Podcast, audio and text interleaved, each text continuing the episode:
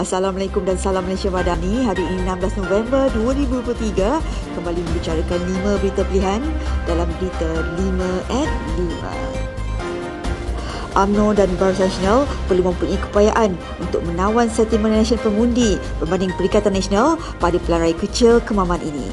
Ketua Penyidik Reses Malaysia Anis Anwar Suhaimi berkata UMNO dan Barisan Nasional perlu mengukakan tawaran dengan calon yang mempunyai personaliti segar, aktif di lapangan dan diterima baik oleh penduduk setempat. Menurut beliau, kempen yang dilakukan juga perlu menumpukan kebertawaran yang lebih baik berbanding PN dan juga keupayaan untuk melawan sentimen dan persepsi yang disiarkan di media sosial. Tambahnya, usaha ini boleh memberi cabaran dan saingan berhadapan dengan PN di Terengganu di samping gerak kerja yang bersepadu demi memastikan pengundi merasai kehadiran BN dalam neraca pertimbangan politik mereka. Pada Isnin lalu, BN telah menamakan Jeneral Besara Tan Sri Raja Muhammad Effendi Raja Muhammad Nor sebagai calon PRK Parlimen Kemaman kali ini.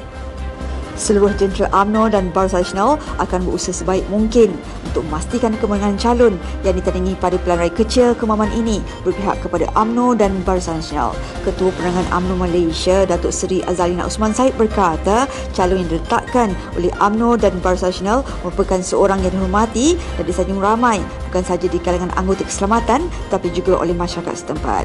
Sementara itu, jelajah pergerakan Puteri UMNO Malaysia di seluruh kemaman diteruskan lagi bagi mendekati para pengundi khususnya anak muda sempena pilihan raya kecil kemaman yang akan tiba tidak lama lagi. Pada selasa lalu, pergerakan Puteri UMNO Malaysia telah bersama-sama dengan mahasiswa di Institut Kemahiran Belia Negara Kemasik untuk program persediaan kejaya bagi mempersiapkan para pelajar menempuhi alam pekerjaan. Selepas itu, jelajah diteruskan lagi di mana satu percubaan diadakan bersama Ketua Puteri Anu Bahagian bersama Kepimpinan Puteri Pusat dan Negeri bagi membincangkan susun atur dan gerak kerja berkaitan PRK Kemaman ini. Kolokium Kongres Ekonomi Bumi Putra menjadi bukti bahawa UMNO kekal memperjuangkan agenda Melayu, kata Ahli Majlis Kerja Tinggi UMNO, Datuk Muhammad Puat Jakashi. Beliau turut memberikan pandangan agar Kongres tersebut memberikan fokus kepada memperkasakan ekonomi Bumi Putra dengan mewujudkan institusi baharu. Tambahnya, Kongres tersebut perlu fokus kepada dua isu utama iaitu mewujudkan institusi baharu untuk memperkasakan ekonomi Bumi Putra serta mencadangkan perubahan wakaf ekonomi Bumi Putra kebangsaan dan diuruskan secara profesional. Pada Isnin lalu telah diadakan persidangan meja bulat sempena kolokium Kongres Ekonomi Bumi Putra di Dewan Tun Hussein On, Pusat Derangan Dunia Kuala Lumpur dan dihadiri oleh para pemimpin UMNO. Dijangka kolokium pra-kongres itu akan diadakan pada Disember ini dan ianya bakal menghimpunkan para pemimpin UMNO daripada 191 bahagian seluruh negara bagi mendapatkan pandangan untuk memperkasakan ekonomi Bumi Putra pemain industri, golongan profesional pengaruh dan usahawan muda Melayu mempunyai banyak pandangan dan pengalaman yang mampu mencetuskan idea-idea baharu yang boleh merancangkan pertumbuhan ekonomi negara.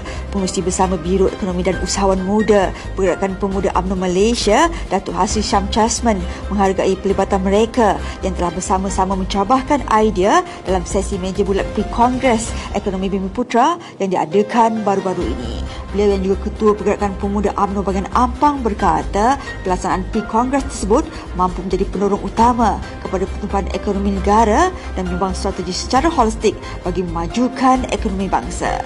Ujarnya sesi meja bulat yang diadakan turut membincangkan pelbagai inisiatif keusahanan untuk membantu golongan muda Melayu meroka potensi perniagaan.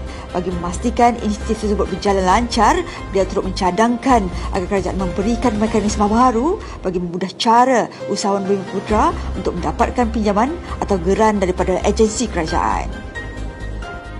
Kerajaan Negeri dan Angkatan Pertahanan Awam Johor telah melakukan persediaan dan persiapan rapi bagi bersiap siaga untuk berhadapan dengan situasi banjir pada kali ini. Ahli Parlimen Pengerang Datuk Seri Azalina Usman Said mengingatkan rakyat di negeri itu agar sentiasa peka dan menerima nasihat daripada Jabatan Meteorologi Malaysia. Untuk rekod, Jabatan Bomba dan Penyelamat Malaysia telah mengenal pasti sebanyak 5,648 lokasi titik panas banjir di seluruh negara. Ketua Pengarah Jabatan Bomba dan Penyelamat Malaysia, Datuk Seri Abdul Wahab Mat Yassin berkata, Sarawak merekodkan jumlah titik panas tertinggi iaitu 1,666 lokasi, diikuti Sabah 700 58 lokasi, Pahang 750 lokasi, Johor 750 445 lokasi dan Kelantan 617 lokasi. Media melaporkan jumlah mangsa banjir ditempatkan di pusat pemindahan sementara di Perak dan Kedah mencatatkan sedikit peningkatan manakala situasi di Perlis pulih sepenuhnya. Sekian saja daripada saya Adib Ahmad. Jangan lupa temu janji kita Isnin hingga Jumaat jam 5 petang. 5 berita pilihan hanya di berita 5 at 5. Assalamualaikum dan salam Malaysia Madani.